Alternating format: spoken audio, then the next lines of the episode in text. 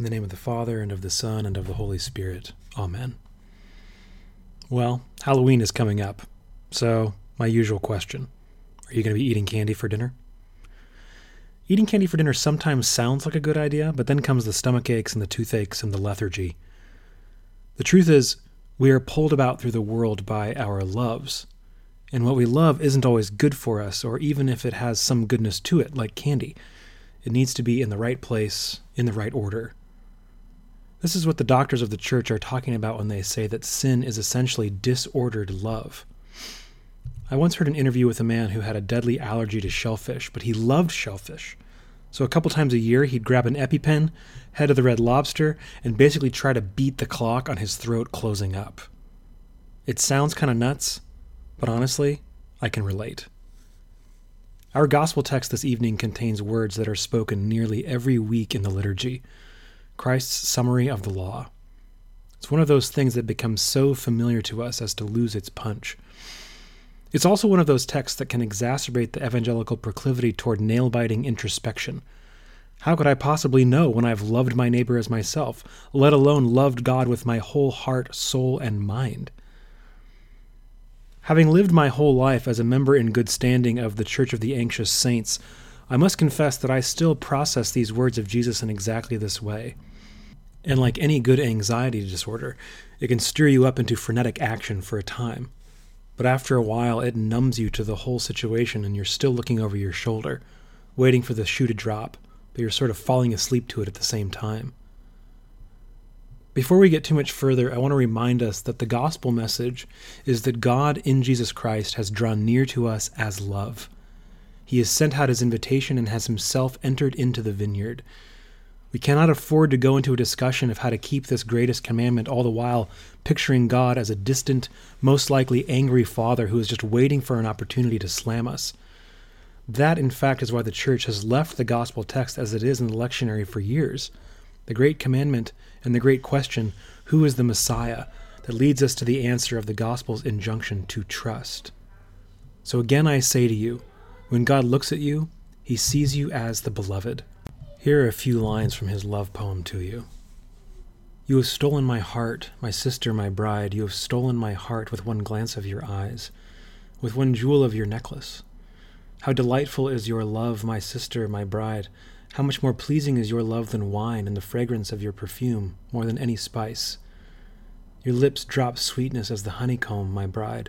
Milk and honey are under your tongue. The fragrance of your garments is like the fragrance of Lebanon. You are a garden locked up, my sister, my bride. You are a spring enclosed, a sealed fountain. Your plants are an orchard of pomegranates with choice fruits, with henna and nard, nard and saffron, calamus and cinnamon, and with every kind of incense tree, with myrrh and aloes and all the finest spices. You are a garden fountain, a well of water, streaming down from Lebanon. With that love song echoing in our minds, I'd like us now to consider the set of finger paints that is theology, all nice and neat in their separate containers, each color hermetically sealed off. But finger paints are not made to stay that way. Often we treat our theology as if it were, though. Over here we have the gospel message, over there we have moral theology with all the do's and don'ts. And this evening I'd like to invite you to make a mess with me. Christian moral theology has specific things to say about human behavior. The Ten Commandments, the Sermon on the Mount, the New Testament epistles, a variety of gospel passages in which Jesus lays out some fairly steep terrain for his followers, all speak to human behavior. The entirety of the moral life, Jesus tells us here, is summed up in these two commandments to love the Lord your God and to love your neighbor, which means, in the most basic way, moral theology has nothing whatsoever to do with banishing desire Quite the opposite. It's all about increasing desire and love and pointing it in the right direction. I'd like to make just a few observations about the language here before we turn to thinking about how we can go about putting these commands into practice. First of all, love. Love is, as the poet philosophers known as D.C. Talk so aptly put it, a verb. Jesus isn't telling us to have warm feelings toward God and our neighbor. In fact, as he tells us in John's Gospel, to love is to give up your life for your friends. Love is embodied, it has action. And I think here is where a lot of us feel close to being knocked out by a one two punch. We've continued to think of moral theology as this sort of embarrassing, harassing obligation, while at the same time our culture's concept of love has been reduced to niceness and tolerance. But the moral life, the life of discipleship, is not some nasty obligation in the same way that not eating candy for every meal isn't some horrible obligation. Of course, eating a well balanced diet brings you to a place of thriving and freedom. Jesus didn't come in the flesh and suffer death on the cross in order to pull off a bait and switch. Ha, I told you it would be good to follow me, but really it's misery. No. The devil is the most miserable of all creatures, and the only thing he can think to do with his misery is to convince you to not love God and to not love your neighbor, and so join him in the misery that is self centered existence.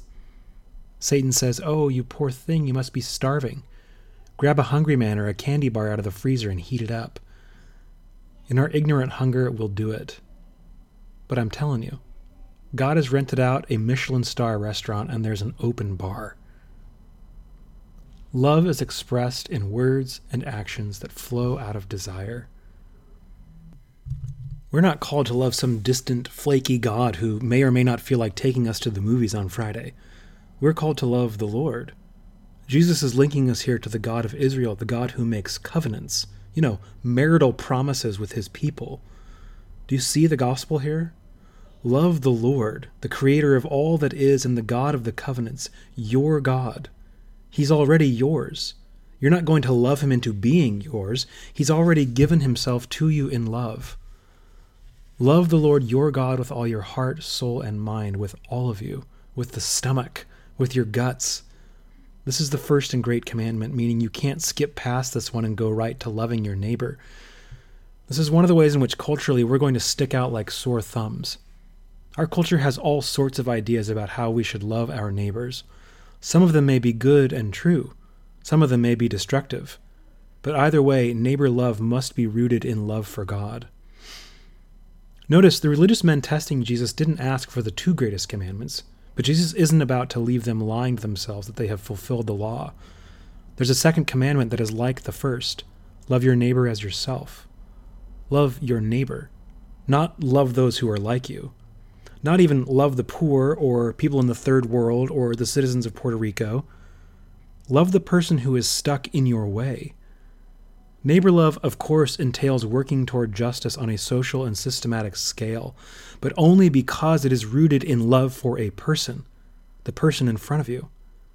This neighbor love also involves so much more than just warm feelings, nor is it a toothless kindness. For our neighbors outside the church, we love with a profligate generosity, all the while bearing witness to the kingdom of God drawn near in Christ. To our neighbors inside the church, we forgive with a radical selflessness, and we speak the truth in love. As Jesus would have been very familiar with, the passage in Leviticus that he's quoting about loving your neighbor as yourself follows right on the heels of what that love sometimes looks like. It says, You shall rebuke your neighbor frankly, so you will not share in their guilt. How are we to go about being people who love the Lord our God with all our heart, soul, and mind, and who love our neighbors as ourselves? First, we must be people indwelt by the Spirit. One of the most magnetizing things about Jesus' earthly ministry is the way he is able, in every single moment, to attend in love to his Father, and thereby be present in love to whatever human person was in his path. Jesus, of course, is God. That's what he's getting at in the second half of our text. That David's son is David's Lord, who sits at the right hand of God Almighty, in the deity only section of the bleachers. But he is also the spirit filled man in baptism, we are given the Spirit. We are brought into the death of Christ that we might live along with Him, and now we are living His life. We must press into reality. God has sought us out in love not because of good things we've done, but simply out of His immense mercy, grace, and goodness. But Spirit filled people still have choices to make. As we've talked about since the very early days of our parish, our desires can be formed, they can be pointed in various directions. Our habits and our desires have a circular re- relationship. We make habits of doing things we desire, and we grow in our desire through habitual action. If you want coffee every morning, you'll have it. If you have coffee every morning, you'll want it. The hidden genius of Jesus' answer here to the Pharisees is that it's rooted in the liturgical practice of Israel. Jesus would have said this line every day in his morning prayers. It comes from the great Shema. Shema Yisrael Adonai Eloheinu Adonai Echad. Hear, O Israel, the Lord our God, the Lord is one, and you shall love the Lord your God with all your heart. Just like drinking coffee, if you kneel and confess your sins, you're going to start craving absolution and living in the light rather than hiding away in your guilt. If you open your hands to receive the peace of the Lord, you'll start to use your hands to build peace in the world toward your neighbors. If you develop a taste for the rich, sweet wine that you drink in communion with one another and God Himself, you are going to grow in your desire for God and His kingdom. Friends, in this great commandment, Jesus is inviting us to a place of true flourishing and freedom. The mystery of life is that at the center of what it means to be human is to love and be loved. As we say so often here, God's greatest desire for all people is that we would live a life hidden with Christ in Him, and He is love. Amen.